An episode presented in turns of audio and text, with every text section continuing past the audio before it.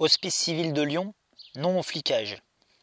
Depuis le lundi 9 août, le pass sanitaire est demandé aux patients qui entrent dans les hôpitaux lyonnais. HCL. Pour cette semaine-là, les patients sans passe peuvent encore accéder aux soins. Mais à partir du 16 août, ce sera au bon vouloir des médecins. Les soignants n'envisagent pas de refuser les soins aux patients non vaccinés et beaucoup affirment que leur travail n'est pas de contrôler. En journée, ce sont les agents de sécurité ou ceux d'un prestataire qui contrôlent les passes avec une tablette. Le matin, ce sont des soignants qui doivent s'en charger. Ce travail supplémentaire peut désorganiser des services déjà surchargés. Tous sont écœurés de devoir le faire, car demander le pass équivaut à un refus de soins.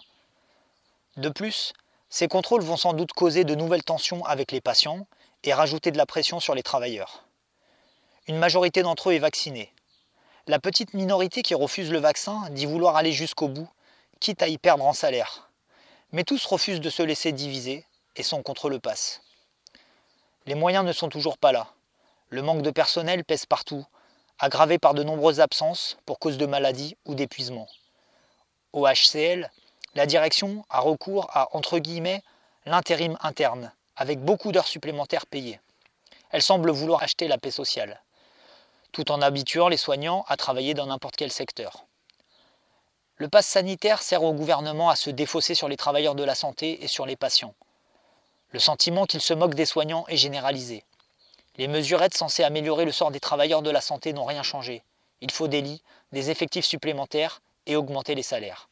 Correspondant Hello.